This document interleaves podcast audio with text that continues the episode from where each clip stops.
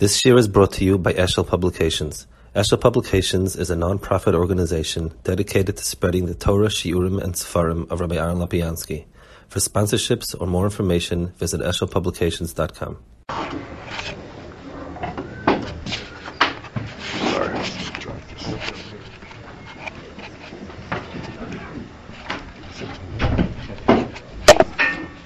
It's tremendous chus to have Rogopiansky address us today. Rogopiansky's roots for leading the yeshiva of Greater Washington. Before that, actually, was in Asia Torah many years ago. He was a very, very instrumental figure at building the institution at its earlier stages. So it's a very big chus to have him here.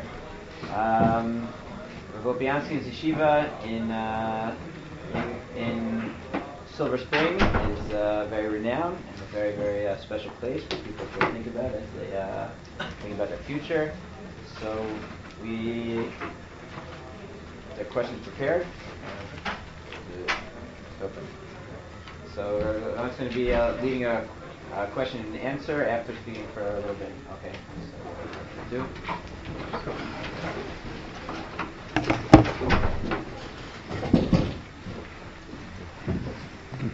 So It was one of my very special tkufis in life, being here from 1980 till 1987. I was here full time pretty much, and then I was here once a week or so.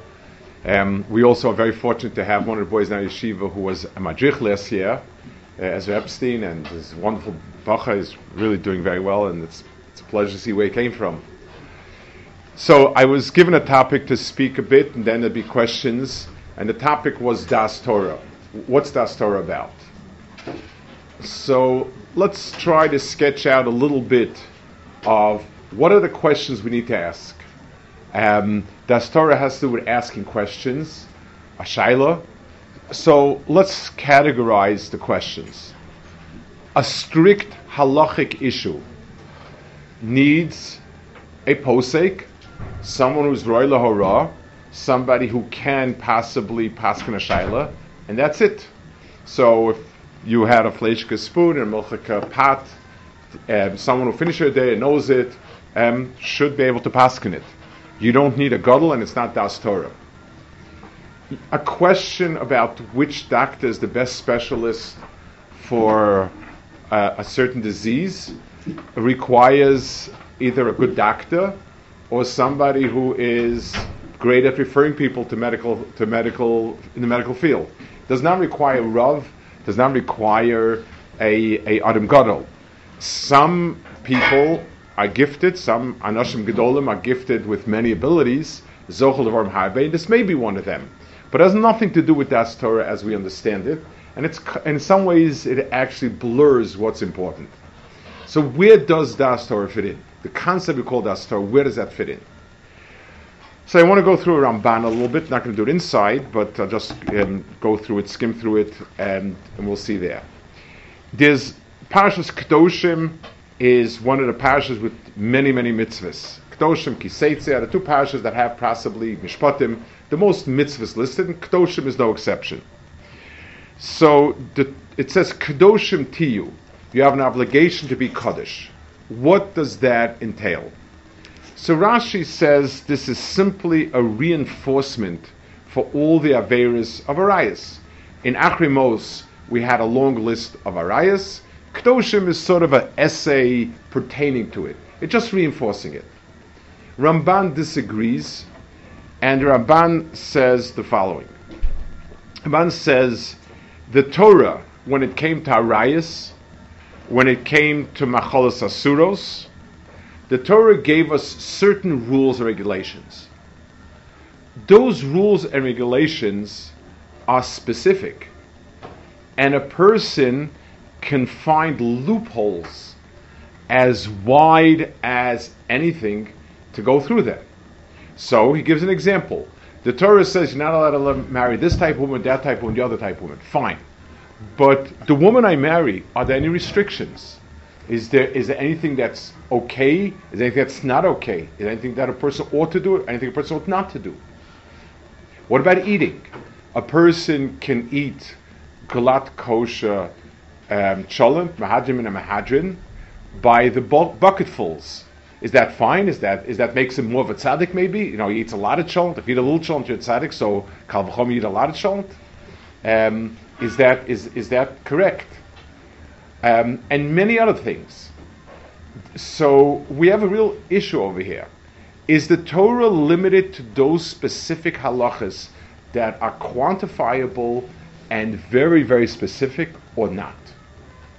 So the Ramban says the Torah tells us Kedoshim to you, that all of these halachas that I gave you in the realm of either Arayis or in the realm of Machalas Asuros, things I prepared to eat, are only examples of an appropriate hanhaga, an appropriate conduct.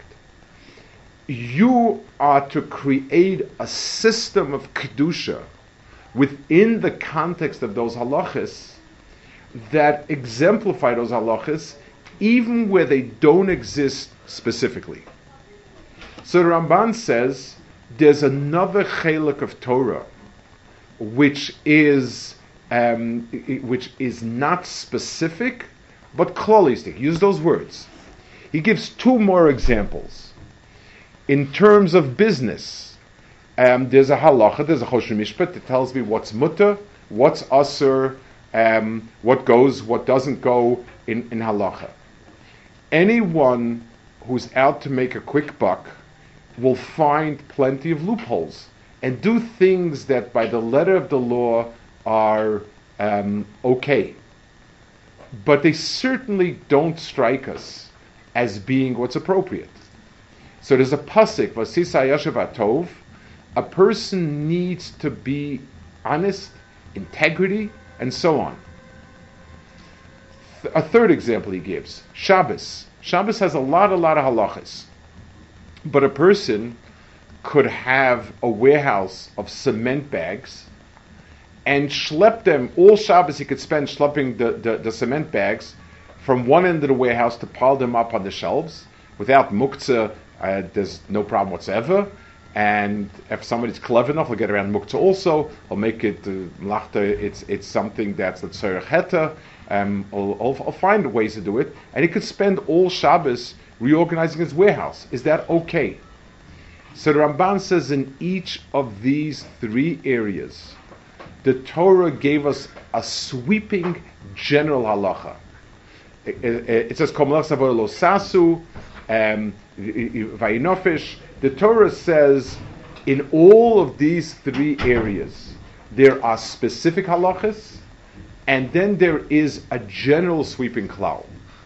You find a lot of times in law, in civil law, you'll find specific examples given, and then you'll have a statement, but not limited to these areas. So if these, it's possible to have person state and specific halachas and not do what's general. And that's wrong. So there are three major areas where the Torah was very specific and then told us that a sweeping rule is something that encloses everything. So we have Kedusha, which includes, in the Rambam in Kedusha, includes Machalas Asuris and Arayis. We have monetary issues, and we have Shabbos. Those are three areas where the Torah, besides giving us specific rules, said, now, use your das and draw a big circle around all of these halachas. The Torah gave specific halachas, and then the Torah said, these are all examples of what I want from you. And the big circle is what comes out from all these halachas. I have another example in the Torah. Ramban doesn't bring this example, that I think fits this type of approach, this nekuda. Aaron HaKohen lost his sons when he was bringing the karbanis for the Chanukah Samishkan, and he didn't eat it. And Moshe Rabbeinu asked him, why aren't you eating it? the halacha is that you're supposed to eat it. So the halacha is you're supposed to eat it. So why didn't you eat it? So he told him that this happened to me today. Hayitav be'enei Hashem. Do you think HaKadosh Baruch Hu would want it? Now, if the halacha was clear, this statement would not be an appropriate statement. But since no halacha was given clearly, and he said you cannot deduce from Kachei Shah to Kachei Doros, so therefore it's very possible that it's usur. And he said, I feel it's not right. Hidbein Hashem. And then it says, Vayita beinu Moshe, Moshe agreed to it. So you see that there's another dimension to Torah, which has nothing to do with a specific halacha, but the klal of all of Torah. Now, this type of area of halacha applies possibly to more cases than any specific halacha. We want to make some sort of youth group, and this youth group is going to be a group that will be doing things that might be beneficial in some ways. It might be an issue in some other ways. Is it the right thing or not? We want many areas like that where it's hard to find a clear halacha. We want to associate, and we want to be in a government together with people that are A, not keeping halacha, 2, anti-halacha, 3, possibly anti-Judaism. Should we associate or not? There are issurim about associating. That's very important, though, to keep certain things going. So which one is it? There's no halacha in Shulchan Aruch specifically. Rarely is the halacha in Shulchan Aruch specifically that will tell us. Most of the time, it's weighing two directions. The Torah does not want us to associate with people that are not tzaddikim.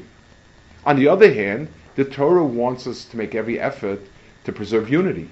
Torah wants us to make every effort to keep worthy establishments going. So we're going to need to find somebody that can deal with those shaylas. Who are those people?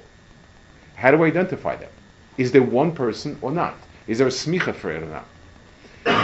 The answer is no, there's no smicha for it. The answer is there's not one person. There could be different approaches. But the person that you're choosing for that has to be someone who A, is a godlin Torah. You can't draw the big circle unless you know where all those dots are. Unless you know where all those dots are, that big circle can't be drawn. So what's the point of taking somebody who's giving an opinion, but his opinion is not weighed on much? Let's give an example, something in the medical field. There's stuff that comes out straight from the lab. This and this bacteria has grown. I know it's this bacteria. This bacteria is sensitive to this and this antibiotic. Give that antibiotic. A computer could prescribe it for you. Not a problem. Sometimes there are things you see where you have to make a snap judgment before you get to a person comes to the emergency room. A person has a set of symptoms that you can't figure out what it is. It's not fitting anything. So you want someone's opinion who's working with intuition. But working with intuition means he's seen 1,000 cases. And his sense is, this is not emergency. This is not a heart issue. This is not a lung issue. This is this issue, that issue. So you want somebody who knows enough information to be able to give an opinion based on it. So I want somebody who's learned enough in Torah to be able to give it. 1. 2, and this maybe is the most important, I need to feel that this person really only cares about what Hashem wants. If this person's got other interests, let's give an example. I'm looking for a gift for a very close friend of mine. He's made a siyum hashas. He's just gotten married. He's accomplished something very big. And I want to give him a gift, so and so. I want to get something that he really would like. So I choose two things. I choose somebody who's a very close friend of his, who knows him, he also can't have a conflict of interest. If this guy is selling some product and he tells me my product is what he needs, I'm going to be a little bit skeptical.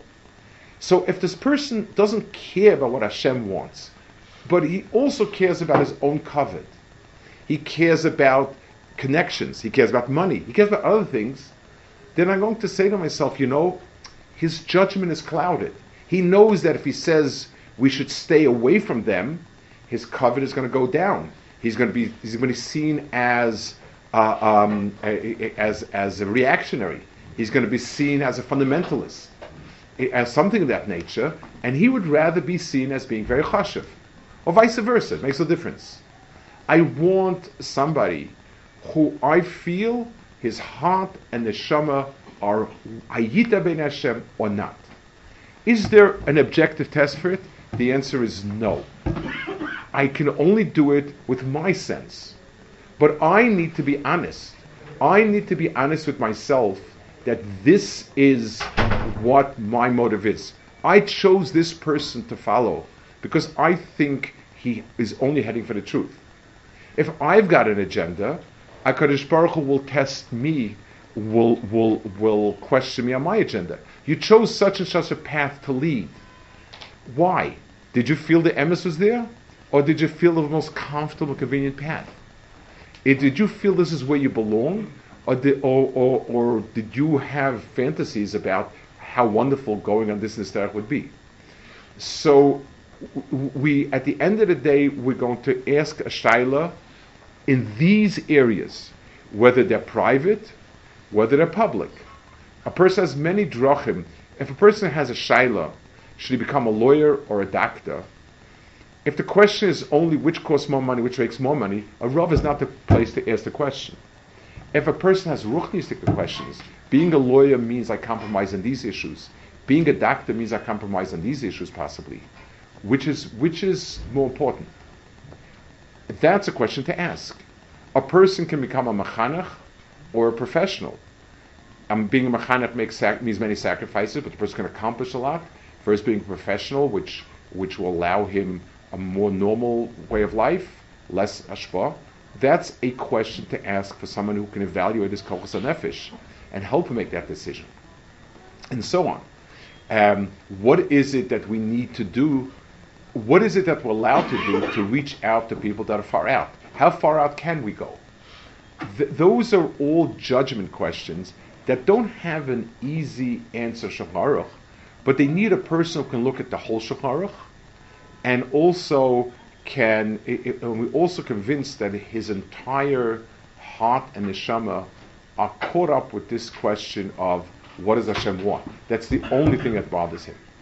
So this is the area with Daas Torah. It means what would the Torah want in this case? What is the projection of that? There can be opposite ones as well. Just like in halacha, we can have Beis Shammai, Beis Hillel arguing, we can have Rav and Shmuel arguing, we can have Abai and Rava arguing, all through Shas. A person who follows the klali halacha, where they did, Beis Shammai did like Beis Shammai did, Beis Hillel did like Beis Hillel did, they both were Mekayim and Mitzvah. For us, we follow klali Psak. But again, we're, as long as we're following the right klali Psak, if a person goes like a Mechabo, like Ramah, he's doing the right thing. The same thing is true in Daas Torah. We have big people who differ sharply in their opinion of what's right. As long as I'm following him because he's my Rav, because I genuinely feel that this is my path and this person is a person who fits that bill, then it's fine. That's called Daas Torah. If there are reasons other than that, if the person that is giving these opinions is less than a Talmid Chacham or less than an Ish Emes, if I chose this path for reasons other than my sense of Yitavin Hashem, there'll be an account, there's an accounting for that. That means I've erred, I've veered, I did something wrong. But so long as a person is Davuk, in a person who's ready to be Davuk in, and he's Davuk in it for the reasons that he feels, this is the Rav that taught me, this is how I understand, this is the person that I feel is close to understanding HaKadosh Baruch Hu's emes, then a person is on track. That's why I'd like to give a brief description about Daas Torah.